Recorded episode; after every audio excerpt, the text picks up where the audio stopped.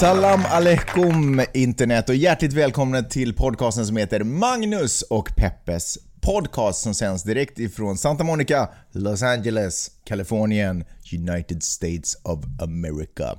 En gång i veckan så presenterar vi saker som har med feminism, journalistik, mediegranskning, du vet saker som är viktiga för er att veta i en värld då en av USAs presidentkandidater tycker att man ska banna muslimer från att komma in i det här landet. Donald Trump har gjort det igen Peppe, vad säger du? Visste du om att Huffington Post under en, sedan somras har rubricerat Donald Trumps utlåtanden under kategorin eh, nöje? Det är sant? Ja, för de tycker att han är ett sånt skämt. Shit. Ja men det är sant ju. Men nu efter att han sa det här om att förbjuda muslimer att komma in i USA så gick, gick HuffPost ut med rubriken “We are no longer entertained”. Nu har han gått för långt. Huff- Huffington Post, jag måste säga att de... Eh, jag blir mer och mer imponerad av deras arbete faktiskt.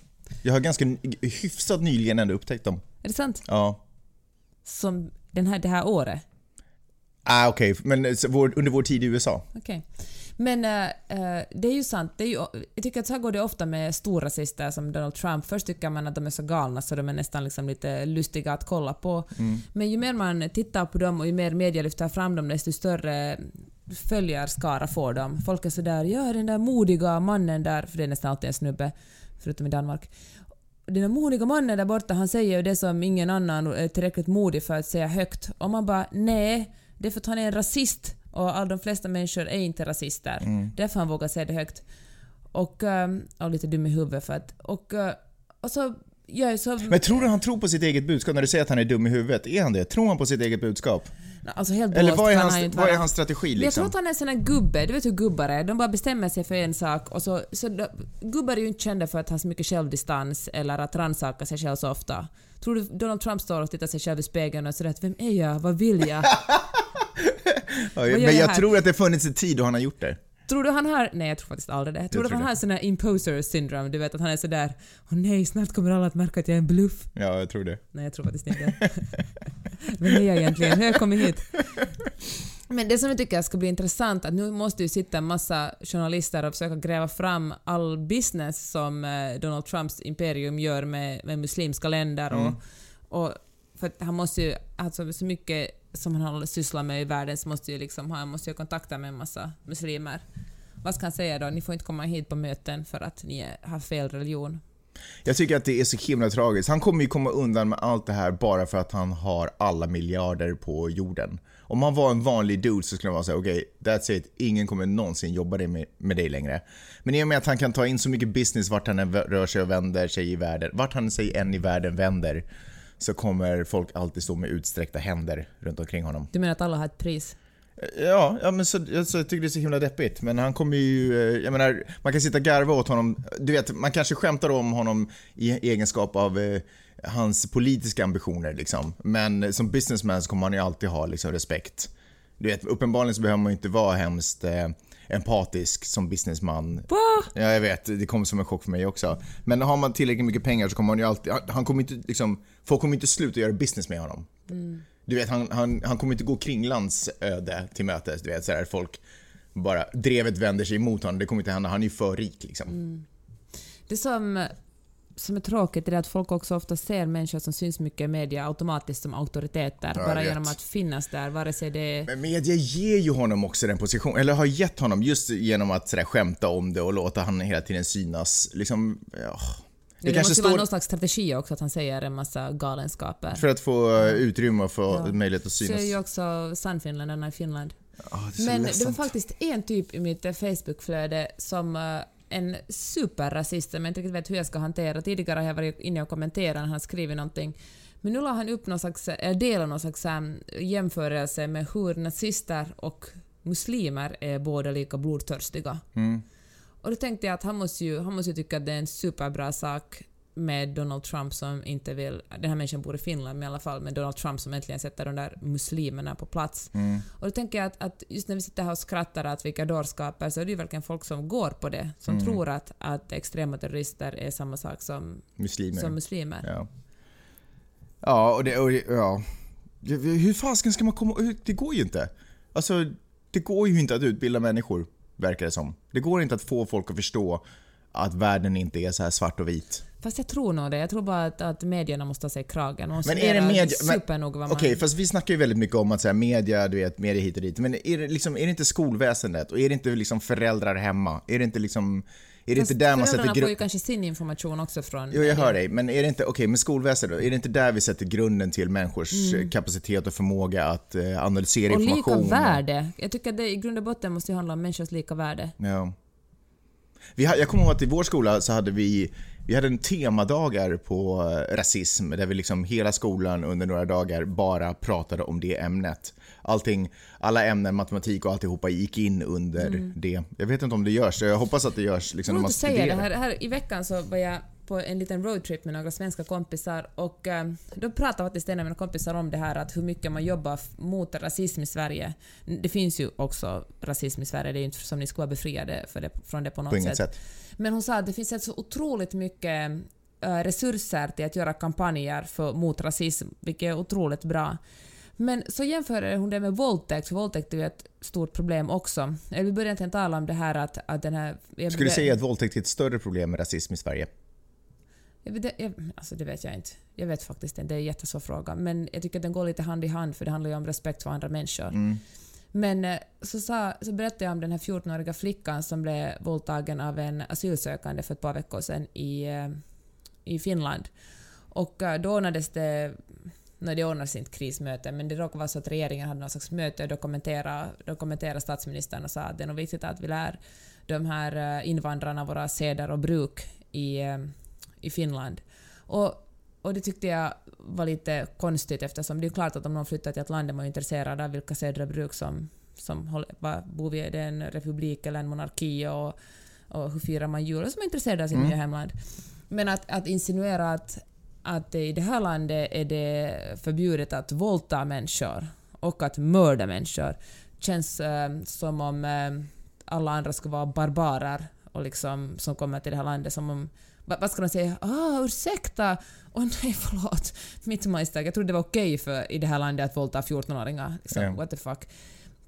Men du gjorde faktiskt eh, Helsingin Sanomat, som då, för er, no, alla vet vad Helsingin Sanomat är, den stora finska nyhetstidningen, hade rapporterat om, om den här våldtäkten på en hel sida. Det var bild och text om den här 14-åringen som blivit våldtagen av en asylsökande.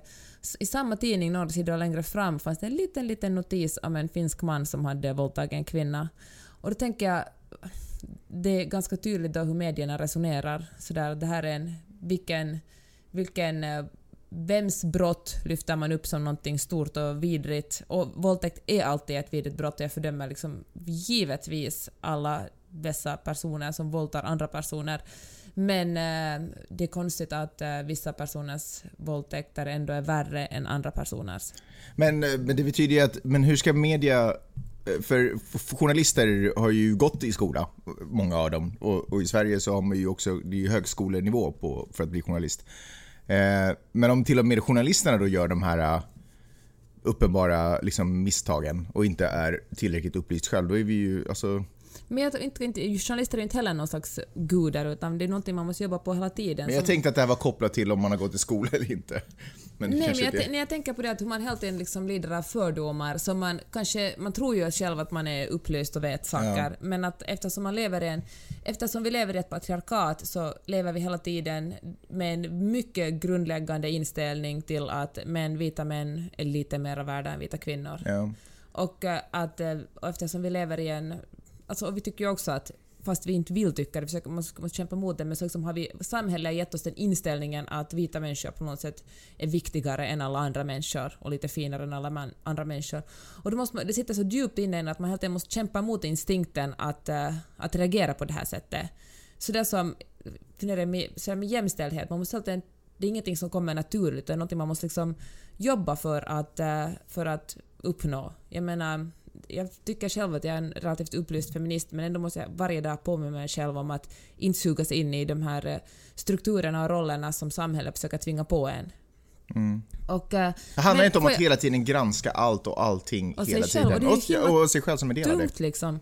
Men det som min kompis då på, i vår roadtrip Fast det sa är också att, lite spännande. Ja. Ja, visst är det det. Att hon sa så här att fan vad underligt det är att eh, det inte i Sverige finns så här massiva våldtäktskampanjer på samma sätt som det finns äh, Ja just det, tänk om vi hade haft studiedagar på det också i Ja, skolan. men tänk, ett nej ett nej och vet Ja. du, också... Hur behandlar man varandra men och sådär. precis. Men då kom det, här är ju så, det här är bara vår spaning, då talar vi ganska länge om det här bilen och, och så tror jag faktiskt det handlar om att det är så...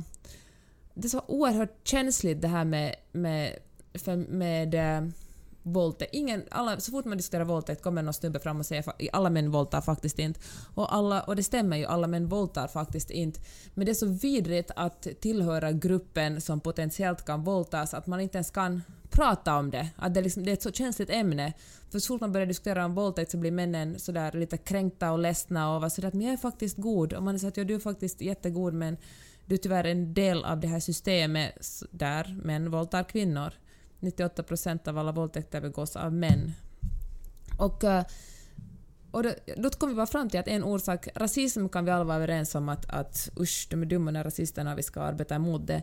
Men att så fort man börjar diskutera våldtäkt och kör igång kampanjer så blir det liksom, då blir det en massa snubbar väldigt obekväma för att eh, de vill inte tänka på att det är deras kusiner eller arbetskamrater eller fan ölkompisar som eventuellt kan vara de här äckliga våldtäktsmännen. Förstår du vad jag menar? Ja, jag förstår vad du menar. Fast, eh, jag, jag, fast varför är att bli anklagad för att vara rasist mindre känsligt än att bli anklagad för Men då har man på något sätt, en- det kan vi alla vara överens om. Det är liksom inte... Fast det- kan vi inte all, vi är alla överens nog säkert också om att våldtäkt inte är okej. Ja, men det blir någonting med snubbarna. Man, alltså, det är någonting som är så känsligt för män att uh, veta att man Alltså, tillhör en grupp jag- som våldtar. Jag tror att när saker och ting börjar bli känsligt, det är när man börjar känna sig träffad. Tror jag faktiskt. Jag tror att det är därför som det blir känsligt. För att eh, folk... Eh, man börjar sådär, åh nej men har jag gjort åh nej men herregud, jag har gjort något, men jag var ju bara 15 år, vi var ju bara, du vet, och det var inget farligt som hände, du vet, men man börjar ändå sådär, ja, få något såhär inom sig, bara, herregud, men tänk om jag är en del, nej absolut inte, det där, när man är barn, man, du vet, att, att det Ja. blir något så här konstiga... Och då vill man hellre tala om här äckliga gubbar som kommer Ja, till vårt exakt. land och smyger omkring i buskarna och hoppar Ja. på våra oskyldiga kvinnor liksom. Ja. Så, ja. Sen tror jag också det handlar om det att, eh, att mannen har ett eh, privilegium att alltid vara liksom individ. Eller? Tror jag det? Alltså det tycker jag, men jag undrar om det, min spaning håller för den här, den här andra spaningen. Um, nej, den- håller inte, så jag kan inte säga det. Alltså när en, eh, när en invandrare kommer hit och åker fast för att ha våldtagit så då är det muslimerna som Ja, det är som- gruppen som våldtar. Men när en, en, en, en vit finländare, eller svensk för den delen, våldtar en kvinna, då är det Johan Johansson ifrån Mörby som våldtog en, en flicka. Ja. Liksom.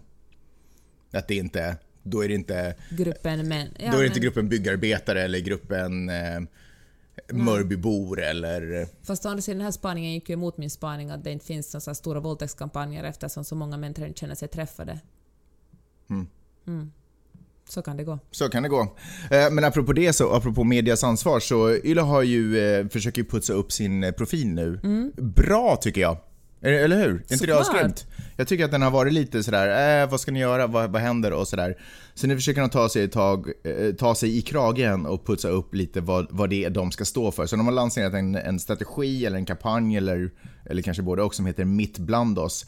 Och bara för att eh, sammanfatta det här lite så mm, kommer de att eh, vara tydligare med sin journalistik, kultur, eller de ska kommer fokusera, förlåt, fokusera på journalistik, kultur, lärande och sport. Okej. Vad, ty- vad, har du spontant? Det låter jättebra. Men vad har sport med det där att göra? Förstår du vad jag menar? Att vi snackar om journalistik, vi snackar om kultur, vi snackar om lärande, samhällsbyggande saker och så är sport. Alltså, eller, Alltså det är bara det för att sport har mycket tittare. Ja, men tänk att det alltid kommer med. Det där, det, där är, det där är liksom eh, medias Donald Trump. Det Ja. måste alltid finnas Ja, med där för att, det är så mäkt, för att det är så mäktigt. Liksom. Det kommer alltid finnas ett välkomnande, Ja. en hand som sträcker ut liksom, mot sporten därför Ja. att det är så mäktigt. Ja, nej men alltså jag har ingenting emot det. Jag tycker det, och om jag har förstått det hela rätt så, eller liksom... Du tänker inte förbjuda det? jag, kommer inte, jag kommer inte lansera en kampanj mot YLE för att de tar med sport också. Eh, Men det är ju sant, på vilket sätt är det folkbildande med sport? alltså Är det, det sportbildande? Det är också bra, folk, folk motionerar och samlas i grupp. Absolut, hälsoaspekter, Men kunde man inte bra. ha bokklubbar då? Eller det kanske faller under kultur? Ja, det är det garanterat. Eh, nej men och absolut, och jag menar det är ju bra att ungdomar börjar ägna sig åt sport istället för att eh, driva omkring på gatorna. Men det som är roligt är att sport är ju det här som är medicin mot alla andra saker vi har misslyckats med i samhället ungefär. Förstår du vad jag menar? Det Jag finns, förstår. ibland känns det som att det finns inget egenvärde i sport om det inte är så att vi hade fuckat upp allting annat. Och därför måste vi, men du vet, eh, svarta snubbar från Bronx, de börjar boxas för att hålla sig borta från gatan. Att det, sporten är alltid där för att bara styra upp all annan skit som vi har Ja, misslyckats det är med. faktiskt sant. Ja, det, det, ingen skulle ju ägna sig åt det annars. eh, och så, så det är väl bra att det finns. Och då, i, det här, i det här fallet så ska de väl också fokusera på den här sporten som inte får så mycket uppmärksamhet annars. Så, Som damsport så, menar på, du? Så nu på, ja, exakt, så nu på Yle kommer vi inte se någon hockey eller någon fotboll Mm. eller du vet friidrott utan nu kommer det vara de här små tävlingarna som, jag vet inte, kast med liten snigel, jag vet inte vad de ska, ska ägna sig åt. Men vilket fall som helst, jag uppskattar verkligen. Eh, Det som eh, jag också noterade är att eh, jag undrar hur de väver in nöje i det här. Är det så att nöje liksom inte kommer vara något fokus eller kommer allt det här fortfarande ändå bara presenteras ur nöjes... Du vet, förstår du vad jag menar? Ja. Eller är det på riktigt nyhetsjournalistik? Är det, är det seriöst? Liksom pratar vi Men seriöst? kulturen kan väl, kulturen innehåller väl, det är väl nöje? Ja, vad är kultur? Kultur kan ju vara allt. Ja. Så det är ju en superbra rubrik. Dit kan man ju slänga det som man är lite osäker på vad det är. Mm. Jag gillar att lärande är med där också som en av de här liksom, fyra grundbultarna. Det tycker jag är bra. Speciellt med tanke på vad vi har pratat om. Mm. Ja, det var det jag ville säga. Vad vill du prata mer om? Jag vill tala om eh, att överdriva hur mycket man jobbar. Att överdriva hur mycket man jobbar. Ja, folk är alltid sådär uh, Min filofax är skitfull, jag har inte tid. filofax. men, eh, ja, men folk är sådär, speciellt eh, inom vissa, vissa branscher, ska vi säga så, är folk sådär Åh, nu kör jag 80 timmars veckor nej, men, igen. nej, fast alla har ju sådär, jag har mycket att göra. Det säger ju alla alltid, hela tiden. en sak som Antingen är ska man bygga på huset eller så är det något än att annat. höra om hur mycket folk har att göra och det är vad de har drömt om. När folk börjar berätta åh, jag har så bråttom. Man Och bara ofta- nej, du är den som har bråttom! Ofta kan jag uppleva att det är lite samma sak också. Allting de har gjort och allting de har drömt Ja. om. Men i alla fall så läste jag en, en, en, faktiskt en opinionstext i tidningen Karriär som hänvisar till en eh, undersökning gjord i Boston, i Boston University, som visar sig att de flesta som eh, snackar om hur mycket de jobbar ljuger om det. Aha. Och de flesta är snubbar faktiskt. Du är ju i och för sig proffs på att berätta hur mycket du har att göra hela tiden. För, inte till allmänheten, men till mig. Men jag gör det också. Ja, eller? Ska vi berätta mer om den här artikeln? Han, han, äh. Berätta! I alla fall, så du vet människor som så här, äh, loggar ut klockan, äh, vet du, klockan vid midnatt från Facebook och de säger att nu ska jag gå hem från officen, kolla vad jag är duktig som har jobbat så här mycket. Men det visar sig att, att i den här studien så, så att de stor, nästan alla män som skryter om att de jobbar åtta timmar i veckan ljuger. Inte alla män. Och, och ähm, att de jobbar 30 timmar mindre Men, det än vad de sa. för, men för, förlåt, men är den här studien gjord alltså på män som Ja. pratar om att de jobbar? Ja, bara män. Aha. Så Och, äh, kvinnor är undantaget, där Och, utgår från att de jobbar? Mm. och den är gjord i, gjord i US. Nej men vet du vad? För kvinnor jobbar ofta deltid för de säger sådär Men när... kvinnor jobbar inte, de är hemma med barnen. Ex, nej men de är sådär, hur ska jag kunna kombinera familjelivet med, med arbete? Så jag väljer att jobba deltid och så får de deltidslön. Medan snubbarna är sådär att uh, jag jobbar supermycket för dig chefen, jag jobbar åtta timmar i veckan. Och sen jobbar de i princip mycket mindre, jobbar kanske 50 timmar i veckan. Men eh, om man säger någonting tillräckligt många Mm. Men de gånger... driver omkring på kontoret ja, i- man, Eller vet du, drar på långa luncher, Ja, ja, eller spelar golf, eller jobbar på distans inom Ja. stationstecken. Och, ehm, Men kan det och, vara att vi du vet ju hur defini- det är att om man, liksom, om man upprepar en lögn tillräckligt många gånger så blir det en sanning. Om man säger sådär, jobbar så jävla mycket, jobbar 80 timmar varje vecka, så, blir det, så går, börjar tro, folk tro på det. De Eller, den där jag Magnus, älskar dig. Det, det, det upprepar du nu i sju år. nu börjar jag äntligen Jag bara- tro på det. Nej men, eh, men kan det vara att vi definierar jobb på olika sätt då? Ja, jag vet. Jag tror också det är en statusgrej för män att, att säga att de jobbar mycket, och så speciellt i det här landet. Att det hör till, man är där på Wall Street och liksom drar kokain för att kunna orka de långa dagarna. Mm. Men i, egentligen sitter man bara och kollar på porr eller något sånt istället för att verkligen jobba. Men det här hur ju... jobbet är att onanera hela tiden? på jobbet. Nej, jag vet faktiskt inte. Men förlåt, jag tycker att jag, gjort. Det skulle aldrig falla mig in att onanera på jobbet. jag tycker att jag har slaktat in artikeln. Berätta, ta den för, berätta. Vad, vad har de kommit fram till alltså? De har bara kommit fram till att män ljuger otroligt mycket om hur mycket de jobbar. Eller de säger- överdriver. Ja, Eller eller, ljuger. ljuger. Alltså de, de säger att de jobbar 80 timmar och så jobbar de kanske 50 timmar. Mhm. Här står så här exempel. Uh, enligt sociologerna John Robinson och Jeffrey Godbey överdrev, som sades, överdrev det som sa sig jobba till 50-54 timmar i veckan i sin arbetstid runt 9 timmar. Det som sa sig jobba mellan 60 och 64 timmar överdrev med 14 timmar och det som påst- påstod sig jobba mer än 75 timmar överdrev med hela 25 timmar. Och då det här, vad fan, okej, om de är duktiga arbetare, vad gör det? Men skillnaden, problemet är just det att då, då stänger man, då kan man säga så att den här branschen jobbar alla supermycket övertid. Man jobbar liksom 75 timmar i veckan. Då tänker alla kvinnor som har barn, eftersom det här är ett ganska konservativt land fortfarande, de sådär att nej, att jag kan ju aldrig kombinera min familj med den här branschen och då vill man inte ens ta sig in i den branschen. Då blir det liksom en då är det sådär, och det är ofta väldigt välbetalda branscher och då bidrar det här till lönegapet mellan kvinnor och män. Eller då säger kvinnorna sådär att jag söker mig till en lägre betald bransch men där alla vet att man bara jobbar 40 timmar i veckan. Eller säger kvinnorna att så här mycket kan jag inte jobba så jag måste ansöka om att jobba deltid och sen jobbar de ändå i praktiken heltid men de får en deltidslön. Men det här är ju uppenbarligen en undersökning som är gjord, eller den här personen har ju studerat hur det ser ut i det amerikanska arbetsklimatet. Tror du att det här är något som också stämmer i liksom Skandinavien? Jag vet inte faktiskt. Jag, jag För att- tror att, män kanske har en tendens att överdriva sina skills lite mer än kvinnor.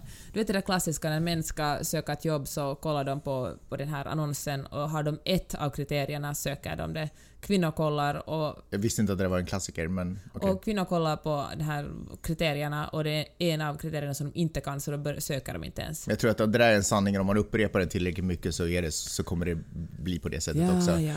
Men det jag skulle säga var, för att, att grejen är att arbetsklimatet här är ju, skiljer sig ganska mycket från arbets- arbetsklimatet i, i Skandinavien. Här så handlar det ju ganska mycket om ögonkänneri för att du, du har en hierarkisk stege du ska arbeta dig upp igenom. Om du inte visar lojalitet så kommer du inte liksom kliva upp på den stegen. I Sverige kan man ju liksom inte avancera i något företag. Det är inte därför man får anställning för att en dag blir chef för företaget. Varför tar man anställning då? För att få... Nej, men man tar anställning för att man kan eh, den arbetsuppgiften till den tjänsten och så gör man den tjänsten tills man kanske blir projektledare eller, du vet, eller chef för den gruppen som gör den, den tjänsten. Men sen så lär man sig nya skills och så går man vidare för det mesta. Det är ju hemskt sällan man börjar på som kontorschef och, eller börjar i kassan någonstans och slutar som chef för, du vet, ICA. Förstår du vad jag menar? Här jobbar man ju så ganska, eller inte helt ovanligtvis, eller här jobbar man i, inte det finns en helt... tydlig trappa som man följer. Ja men precis, liksom. Man sätter upp en plan att det här ska du ha gjort de här åren och, sen, och folk byter jobb om de inte avancerar tillräckligt snabbt i företaget. Så jag bara menar att det här är ju en helt annan stress och press på att om chefen frågar hur mycket du har jobbat, att jag säger kanske, jag, jag är fullt medveten om att jag inte jobbar så mycket men jag säger det hellre. Plus att här har du ju ingen semester, eh, inga lediga dagar så jag kan förstå att man åtminstone till vardags försöker bara du vet, glida igenom dagar så mycket som möjligt för att du får ju inte ledigt. Tänker jag. Ja. Men med det sagt, fine att vi kanske har ett sätt att eh, överdriva och peppa, mentalt peppa oss själva och säga att vi är bättre på vissa Talar du saker. nu som representant för gruppen män? Ja, nej, men jag pratar hur jag kanske själv ska, skulle göra, eller hur jag själv ser på situationer då jag ska söka ett jobb eller någonting. Att någonstans så, jag menar, försöker ju bygga upp någon form av självförtroende. Ja men det här kan jag, det här borde jag... Fast vet du vad, just du gör faktiskt inte. Varje gång du diskuterar något jobb så underminerar du din kompetens. Jag undrar varför du gör det.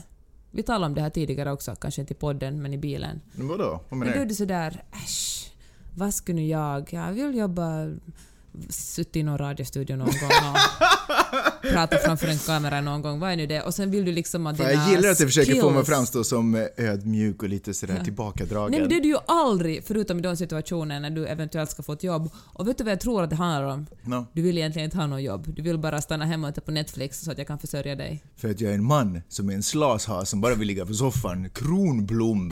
Kronblomsyndromet. Ja, ja, ja, vi är alla sluskar som bara försöker förhärliga oss själva men egentligen bara är stora latmaskar medan ni drar det stora oket för mänskligheten. Vem var det som sa att eh, den unga kvinnan är de som kommer rädda framtiden? Eller rädda världen? Ja, nej men vänta, det där hörde jag förresten när jag lyssnade på Lille Lördag. Det var de som pratade om det. Det var någon undersökning, eller någon som hade studerat och tyckte att det var en ung... För det är ju unga tjejer till exempel som äger, eh, dominerar på sociala medier. Och sociala medier anses ju ändå som någon form av framtids... Jag vet inte. Jag gillar Struktur. när du viftar med samtidigt som du pratar. Ja, Men ska, visst ska vi tala om sociala medier Jo, också? jag vill faktiskt prata om sociala medier därför att eh, jag har förstått det nu. nu har jag Du äntligen har förstått. skaffat dig ett eh, Facebook-konto. Nej men det har, jag har förblindats av att det på senaste tiden har prat, liksom, sociala medier bara framställs som eh, en marknadsföringskanal för företag och privatpersoner också och Eh, ett manipulativt sätt för de stora jättarna att samla på sig information om mitt leverne. Eller de unga vilsna människorna som bara försöker marknadsföra sig själva, presentera sig själva i någon form av viss dager. Ursäkta. Och i, i det, allt det här, det här negopratet så har jag liksom glömt bort hur magiskt sociala medier egentligen är. Hur fantast, vilket fantastiskt sätt det är att eh, komma folk närmare som man inte annars skulle komma närmare och ett fantastiskt sätt att bara knyta kontakter och binda sig till andra människor. Berätta. För några månader, var det kanske i våras, så var det en, eh, en rolig fest här i Los Angeles. I Santa Monica, nej det var i Venice, skitsamma. Ehm, och så snubblade jag på en, eh, en tjej där som, eh, jag vet inte, det var väl bara mingel liksom. Och så helt plötsligt stod hon framför så började vi snacka lite. Så bara, ah, men vad gör du? Jag kommer inte egentligen speciellt mycket ihåg vad hon, jag tror hon jobbar som kommunikatör på någon film grej. Skitsamma, doesn't matter. Eh, supertrevlig vilket fall som helst. Eh, ja, men så bara, vi borde bli Facebook-kompis. Vi hade så gemensamma vänner. Vet, kände du henne också sen tidigare eller? Nej, men vi hör till samma... Vi, Klick. Nu, vi har ju supermycket gemensamma vänner. Ja. Så, och därför var det så ja men shit vi borde hålla kontakten. Verkade vara typ en person med vettiga åsikter. Ja, Du vet att det är så här folk inleder relationer, utom äktenskapliga relationer. ja men Träffa en brud på en fest, ni börjar Men- hålla kontakten på Facebook. i alla fall. Ja, så heter det, så blev vi kompisar på Facebook. Ja, men så var det inte så mycket mer. Men så började jag se så här, typ, det kom upp inlägg. Så bara skitsmarta inlägg. Superintressanta grejer. Hon går på intressanta föreläsningar. Eh, du vet, hade intressanta, överhuvudtaget så här skarpa saker som jag kände att jag själv kunde dela vidare och vi kanske snack, vi har kanske tagit upp något av de ämnena i en podcast, du vet, till exempel. Och, och, och du vet, så började jag så här skriva så här, fan vad grymt inlägg, du vet, man börjar hålla så här mer kontakten och börjar feedbacka. Och hon börjar så här likea saker som man själv gör och, och nu har vi liksom haft sex i eh, en månad. Nej, jag skojar bara. Men det som hände var att vi liksom Eh, man börjar så få förtroende för vad den andra personen är för en person. Man, du vet, vissa Hon människor... har inte ut några rasistgrejer Nej men exakt, liksom. exakt. Utan det visar sig vara en ännu vettigare människa. Man får ju, det är som att Ribban är ju inte så himla hög på Facebook. Nej, men det är som att samtalet som vi hade, eller liksom den här ytliga konversationen som vi hade på den här festen, fortsatte på sociala medier utan att vi då förstås träffades. Eh, Och nu så snubblar jag på henne igen på en fest. Vadå? I, i Hollywood. ja, skitsamma. Och så vad heter det, mm, och då var det så här, då var det som att du vet, en gammal kompis som man inte har sett på skitlänge. Och sen när jag kom hem så bara, men va? Vi har ju bara träffat henne en gång tidigare och i vilken annan situation som helst utan sociala mediers hjälp däremellan så hade det ju bara varit hej, förlåt vad var det du jobbade med? Åh, hej, ursäkta vad hette du? Men nu var det som att man liksom hade byggt upp en vänskapsrelation redan som var mycket, mycket djupare. Och det är ju asgrymt ju och då kände jag så här, fan vad coolt det är med sociala medier.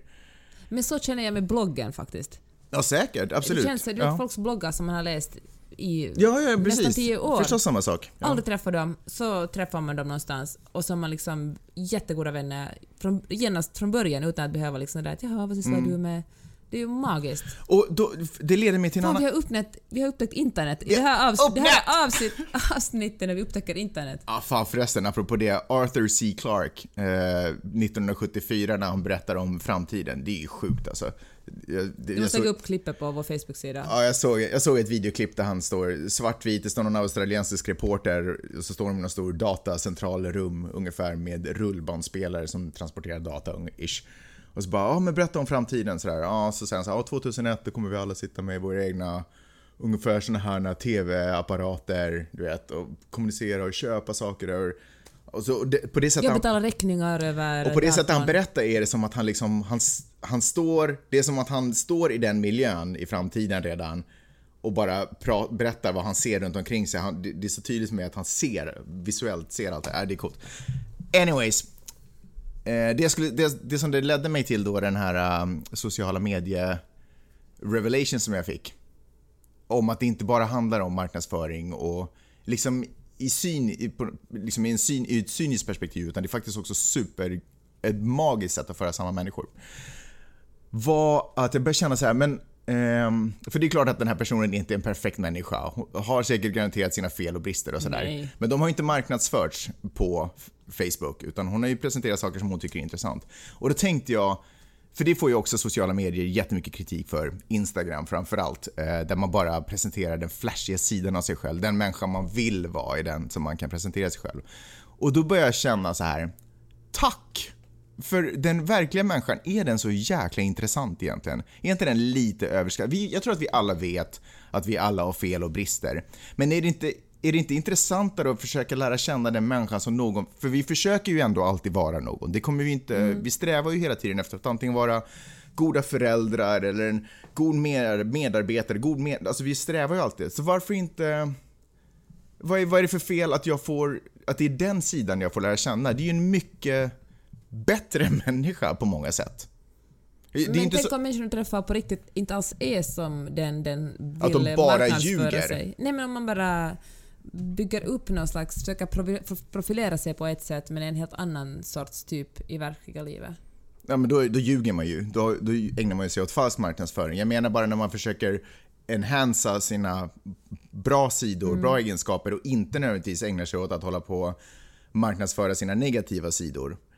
Eh, så är det ju ändå de positiva sidorna som jag ändå är intresserad av om jag ska lära känna en ny människa. Jag menar, jag säger inte att om man har en djupare kontakt att jag inte också kan leva med de negativa sidorna eller om vi är släkt eller du vet vad fan som helst. Men jag bara menar i semi-ytliga relationer så är det ju den, intresse- den sidan som ändå är den intressanta. Den du vill vara. Jag håller med. Alltså, jag, kan hålla med, eller jag håller helt med. Jag vill bara för att det ska bli en intressant diskussion. Så måste säga- du så måste bluffa jag- ihop lite motargument här. Men jag tänker så här, ehm, man kan, ju, man, hittar ju samma, man kan ju förstå att man har samma värderingar. Som till exempel den där snubben i mitt Facebookflöde som jämför nazister med muslimer. Mm. Då känner jag att vi kanske inte har helt samma sorts värderingar. Mm. Men eh, den här personen som nu, jag är också kompis med henne på Facebook och hon lägger upp en massa smarta och roliga grejer. Förresten vill ju alla dela roliga grejer. Det är ju de som delas mest av allt för att alla vill framstå som om de skulle ha ett sinne för humor. Mm. Men det tycker jag man ganska snabbt märker. Om, för det finns roliga grejer på Facebook och så finns det så inte roliga, papparoliga grejer. och så finns det inte roliga grejer på Facebook. Så man märker ju om de har humor eller inte. Eh, men då tänker jag på bloggar igen. Förlåt, jag är så old school som talar om bloggar hela tiden. Men de tycker jag egentligen är mycket intressantare när människor skriver om sina mörkare sidor än där de skriver om hur underbart allting är. Ah, Håller med om att Instagram är ett forum där liksom man helst ser på snygga saker.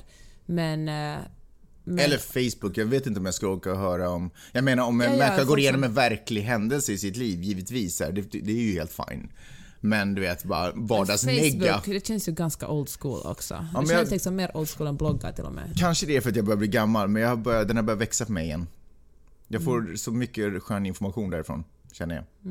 Twitter har ju börjat dö också. Inte för mig, Magnus. Twitter Nej, är men stort du, för mig. du kommer vara den sista Twitter-användaren. Jag hör i Sverige så håller det på, det är ju ingen som bryr sig längre. Det är ju Instagram som är... Klart folk bryr sig om Twitter. Nej, det verkar inte så. Inte när jag snackar med dina flashiga polare i alla fall. Det är ingen som bryr sig om Twitter där, det är bara Insta. Ja, ja. Men... eh, ja, alltså, Men Instagram som När jag nyhetskanal... säger ja, ja betyder egentligen nej, nej.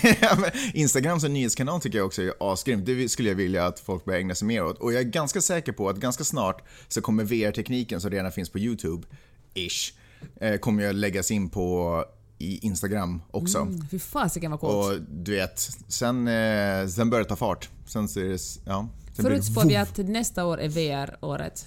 Ja, absolut. Jag är helt säker på att Instagram kommer ha en sån här att man kan snurra runt med kameran och få en 360... Som en Google Cardboard som man bara klockar in den i och sen... Ja, eller bara hålla upp telefonen sådär snurra runt. Men säkert också med Google Cardboard, absolut. Men jag tror att med bara telefonen får Måste man hålla för sina ögon när man säger Google Cardboard? Ja, Eller göra så här kikare kring ögonen? för om man inte gör den här handrörelsen samtidigt så då förstår inte hjärnan vad det är man egentligen pratar om. Men hör du... Um, vilka är dina? Din favorit social media alltså Facebook? Nej, Insta. Ja, och, och Facebook. Ja, förlåt. Jag har, vet du, jag har förresten slutat lajka allting på Insta. Varför det? Eh, Jag är inte så mycket inne på Insta längre. Att jag, Men jag det är ju ditt favorit efter Facebook. Det börjar bli igen. Förlåt, jag, jag, jag gick händelserna lite i förväg. Men det Eh, kommer att bli det igen. Det kommer att bli det igen. Det var du egentligen det förutspår att försökte. 2016 kommer att bli ett Ja. år när du är intresserad av Insta igen. Jag tror att 2016 är året jag också kommer återvända till Snapchat och försöka hitta tillbaka kärleken till det. Jag fick en sån, eh, jag fick en sån jag började ju med Snapchat för ett tag sedan, så jäkla peppad, så jäkla jäkla taggad och jag såg att du vet det, det började regna in följare bara what? Jag är kung, det här är ju mitt media. Så jag gjorde skitmycket filmer, flera om dagen, du vet man fick eh, följa mig på spännande utflykter till kaféet där jag köpte en latte och allting. Det var så jäkla hett och det bara Ja, alla ville se det. Jag var så mind blown. Alla ville se det. Tills jag får reda på att det där är inte antalet följare som stiger utan det är typ så här, ja jag vet inte, det var, det var, det var typ antalet filmer jag la upp eller någonting. Så varje dag, varje dag fick jag så här typ 20 nya följare. Jag bara what? Helt crazy, men det var bara antalet filmer jag la upp. Så då fick jag, gick jag in i värsta självförtroendesvackan när jag såg hur många följare jag egentligen hade. Så, ehm, ehm, så jag la ner det, men jag tror att ehm, jag kommer tillbaka. I'll be back. Jag är där. Jag är Mm. på Snapchat. Ingen bryr sig Peppe. Var det allt vi hade bjudit på den här veckan eller vill du snacka något mer? Uh, ska vi tala riktigt kort om Pirelli-kalendern? Okej. Ja, ja, okej. Du vet den här, Pirelli-kalendern, den här superklassiska nakenkalendern Mm. som... eh, Italiensk eh, bil, eller däckfirma är det. Som gör en kalender, nakenkalender som, som, folk hänger... som jobbar med däck kan ha i sin verkstad. Exakt, exakt, exakt, exakt. Men i år, crazy, har de haft uh, Ann Leibovitz att fota de här eh, personerna. Mm. Där är bland annat eh, en av de här, uh, bland annat Amy Schumer sitter där halvnackig med en kaffekopp i handen. Ja, halvnaken. Jag skulle säga att det är mer än 50% hud där. Vad ska jag säga? 80% naken. Alltså supernaken. Hon har trosor och skor Ja. och kaffekopp. Ja, kaffekoppen döljer ju ingenting annat än väggen bakom. Och, eh, men så finns det också en massa kvinnor som, eh, som har eh, kläder på sig där. Mm. Som till exempel Yao Chen. Och en som inte har Serena Williams, hon har också undikå på sig. Anyway, och Yoko Ono är där påklädd. Tack och lov. Och då tack och lov. Ja, förlåt. Det, jag bara kände att jag inte ville se henne naken. Varför det? Eh, för att jag... Oj då! Vad är, det som, vad är det som knakar under mina fötter? Är det isen som håller på? Nej, men jag, du vet varför. Vill, jag vill inte säga det. Jag, fortsätt berätta, Peppe. Förlåt, men- ja, men jag var sexistisk. Ja, ja, Jag var sexistisk. Jag ber om ursäkt. Förlåt. Jag, Men, eh, så blir det ibland. Då talar vi också om den här kalendern i, under... Jag blev alldeles svettig. Jag, Jag vet. Vad rinner svett ur mig? Ja, Du vet, jag också kommer att ha en gammal kvinnas kropp. jag vet, jag vet. Men jag kommer ha en jättegammal snopp också, så vi får leva med varandra.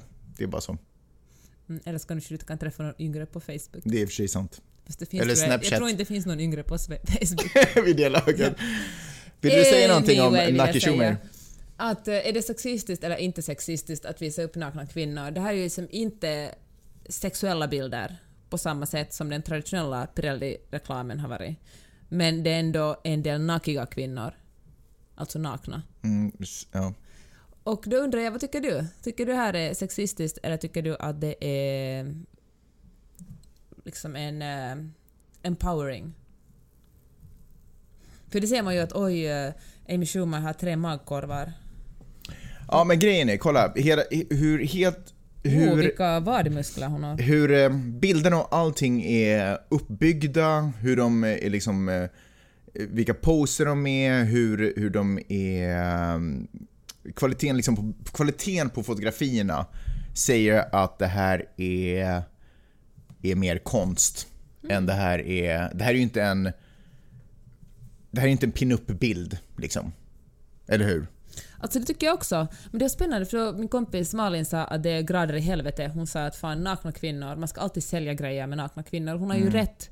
Men då, fan också, det är ju tråkigt att vi tycker samma sak i det här, men jag tycker inte heller att det... Jag tycker att det känns som om Amy Schumer inte fläkar ut sig inför kameran. Nej. Utan hon, Jag tycker att det här är, jag tror att det här är, eller jag tycker att det här är ett ganska eller ett sätt ska jag säga. Jag, skulle, jag vet inte om det är bästa, det finns säkert massvis med andra kreativa sätt att lösa det här på. Men jag tycker att det här är ett sätt att ta en traditionell pinup-kalender och lite, lite vända på steken och göra det till, inte någonting cheesigt och inoljat och slaskigt och utfläkande och istället göra det till någonting stilistiskt och elegant och respektfullt. För jag tycker också att man måste få kunna vara sexig utan att vara ett objekt, förstår du? Mm. Kvinnor måste få vara nakna också och få vara, känna sig sexiga utan att det ska bli sexistiskt. Och jag tycker det handlar om subjektet. Är man liksom ett objekt eller är man ett subjekt? Ser man att det här är en person eller är det här någonting som ses som ett objekt som andra ska titta på? Men här, för här är det så mycket mer, om vi, nu har du ju bilden på Amy Schumer framme här till exempel. Här är bilden så mycket mer än Amy Schumer också för övrigt. Alltså det är ju en bild med en helhet. Det, är miljön hon är placerad i, det är liksom, du vet när, när det är bilder på pinuppor så är det ju inte ens bilden på kvinnan utan det är ju bilden på hennes bröst eller bak eller vad fan det nu än är som är fokus på. Det är ju liksom inte, det finns inget, här, ja, här är en helhet på ett helt annat sätt. Sen kan jag hålla med nog Malin om att det är ganska sällan som man eh, går hemma i superhögklackade skor och bara trosor. Man kan ju kanske argumentera att Jo, det är men inte det är ju den en- naturligaste...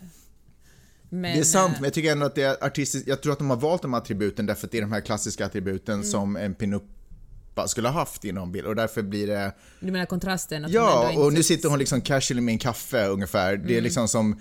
Det här är nästan som innan photoshooten eller efter Som hon svängt via Primo Passo liksom... Ja men typ. Jag tror att det här är ju liksom ett spel med den här klassiska... ja, Jag vet inte, men jag ser det här mer som... Man kan ju analysera det i, du vet, år och dagar. Men, jag, eh, men åtminstone är det här en... Det här är ju konst Mm. för mig. Det här är en bild vi skulle kunna ha på väggen hemma.